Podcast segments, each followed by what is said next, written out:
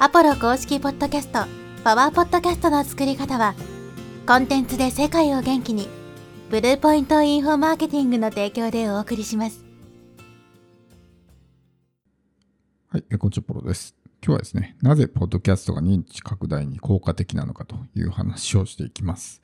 まあ、この認知非常に重要ですよね。まずは知ってもらわないことには何も始まらないので、集客どころかね、まあ、売り上げにも一切つながらない。まずは自分の存在を知ってもらわないと何も始まらないというのがね、えー、前提としてあるので、この認知をね、広げていくっていうのは大事なんですけど、まあ本当に01の人、何もね、全くない状態からスタートした場合、ちょこっと情報発信しただけではね、全く認知なんて広がらないんですね。それこそブログ書いたぐらいでは、もうほぼほぼ誰も読んでない。1日10アクセス以下とか、ね、そういうような感じで、全然誰も見てない、聞いてない、知らない。そんな状態では認知なんか広がっていかないわけですけど、だからこそ露出を増やしてね、より多くの人に知ってもらうっていうのは大事なんですが、この認知っていうものを考えるときに重要なのがですね、ただ知ってもらうだけでは意味がないということですね。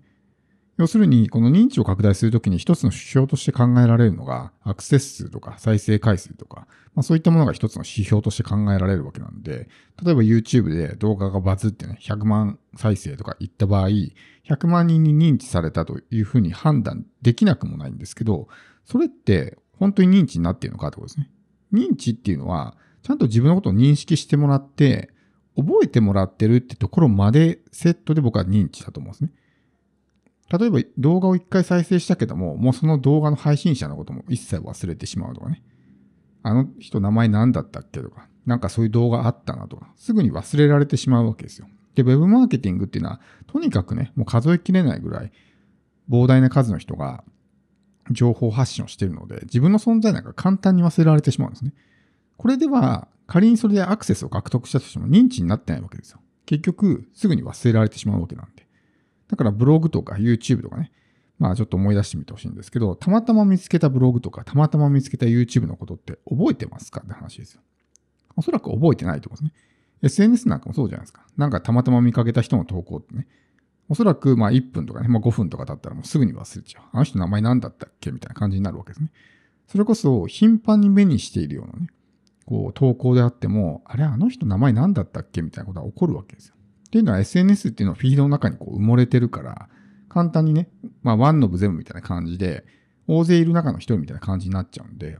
覚えてもらえないわけですね。だから認知っていうのは、もちろん最初知ってもらうってとこが大事なんですけど、ただ知ってもらったとしても、そこで忘れられてしまったら認知になってないってことですね。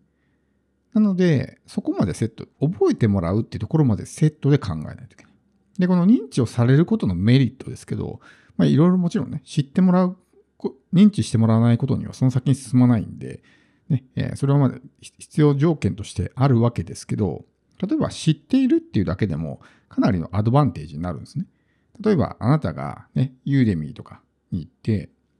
何かじゃあ何でもいいですけど、ウェブマーケティングみたいな感じでね、講座を探しますよね。その時にウェブマーケティング講座がずらっと並んでいて、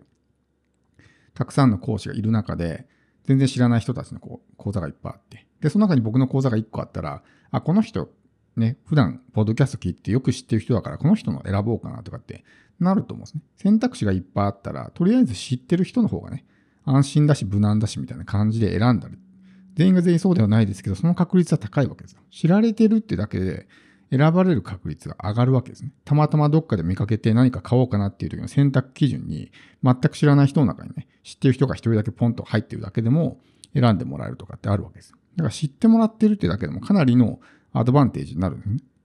で、この認知を拡大していく上で、ポッドキャストっていうのはすごく、まあ、メリットがあるわけですね。一つは、見つけてもらいやすいってことです。ブログとか YouTube っていうのは、もう競合の数がとてつもなく多いわけですよ。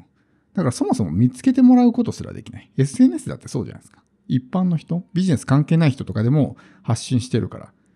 とてつもない数の発信者がいるわけですね。で、その中で見つけてもらうだけでも至難の技なわけですよ。でも、ポッドキャスト見てもらったらわかるように、特に日本なんかは配信者の数がかなり少ないんですね。だから見つけてもらうっていうのは比較的容易なわけです。ポッドキャストっていうのはこうバズるような媒体ではないので、一つのね、エピソードがこうバーンと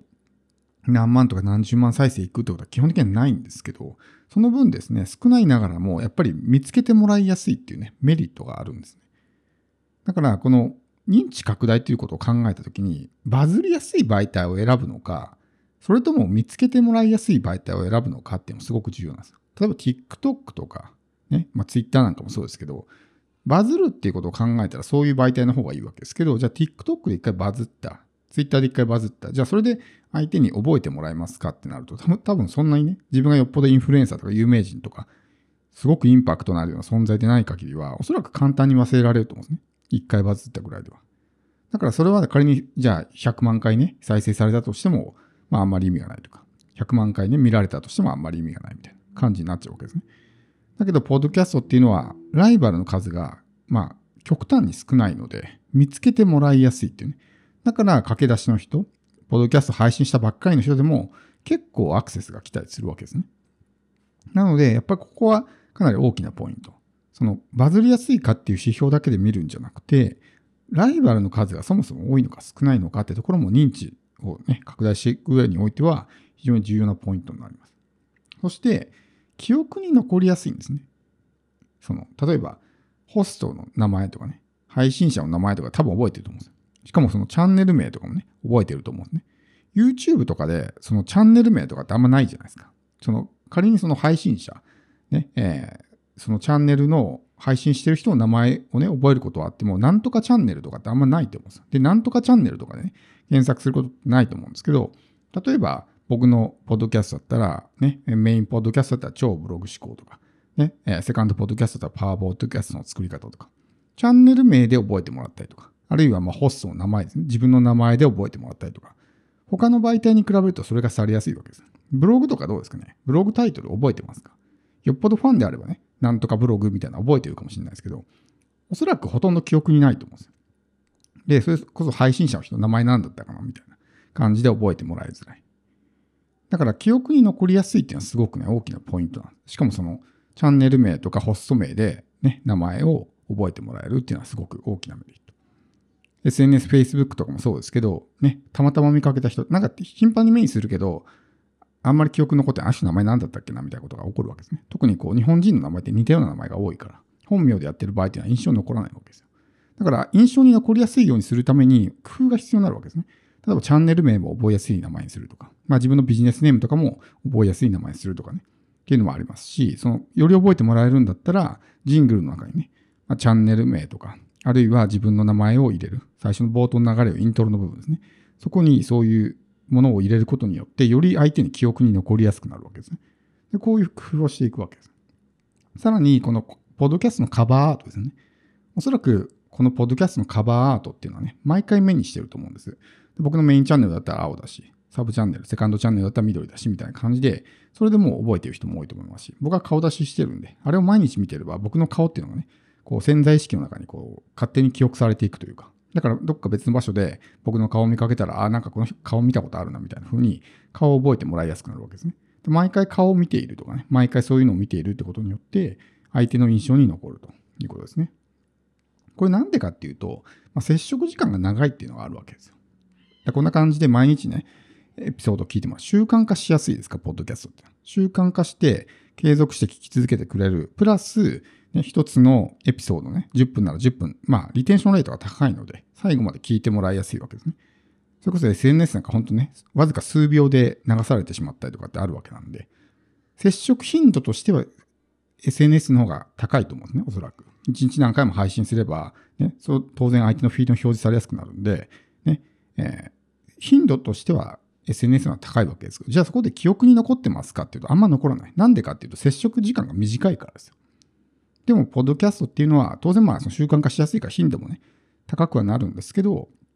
でも、接触時間が長いっていうのがやっぱり大きなポイントなんですね。YouTube とかあとチャンネルで探す人ってあんまりいないと思うんですよ。その今日何見ようかなって動画見たときにチャンネル登録一覧とか探すんじゃなくて、ホームのね、ところに出てるおすすめ動画とかをまずは見ると思うんですね。でも、ポッドキャストの場合は、まずはその自分が登録しているチャンネルの中から探すと思うんで、リスナーが固定しやすいですね。さらに離れにくいみたいな感じなんです。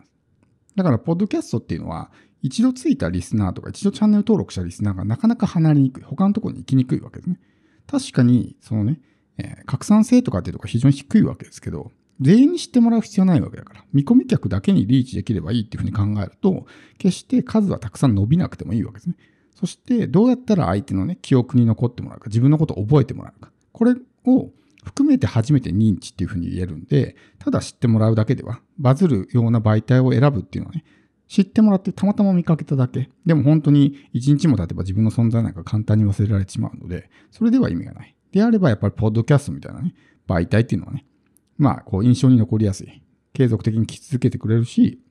接触時間も長いしね。毎回毎回自分の顔を見てもらえる。サムネとかね、まああのカバーアートとかで見てもらえるとか。まあいろんなね、理由があって、えー、覚えてもらいやすいんで、認知拡大にはすごくポッドキャストね。特にあんまりこう知名度な実績のない人でも、今であればですね、認知を非常に拡大しやすいのがこのポッドキャストです。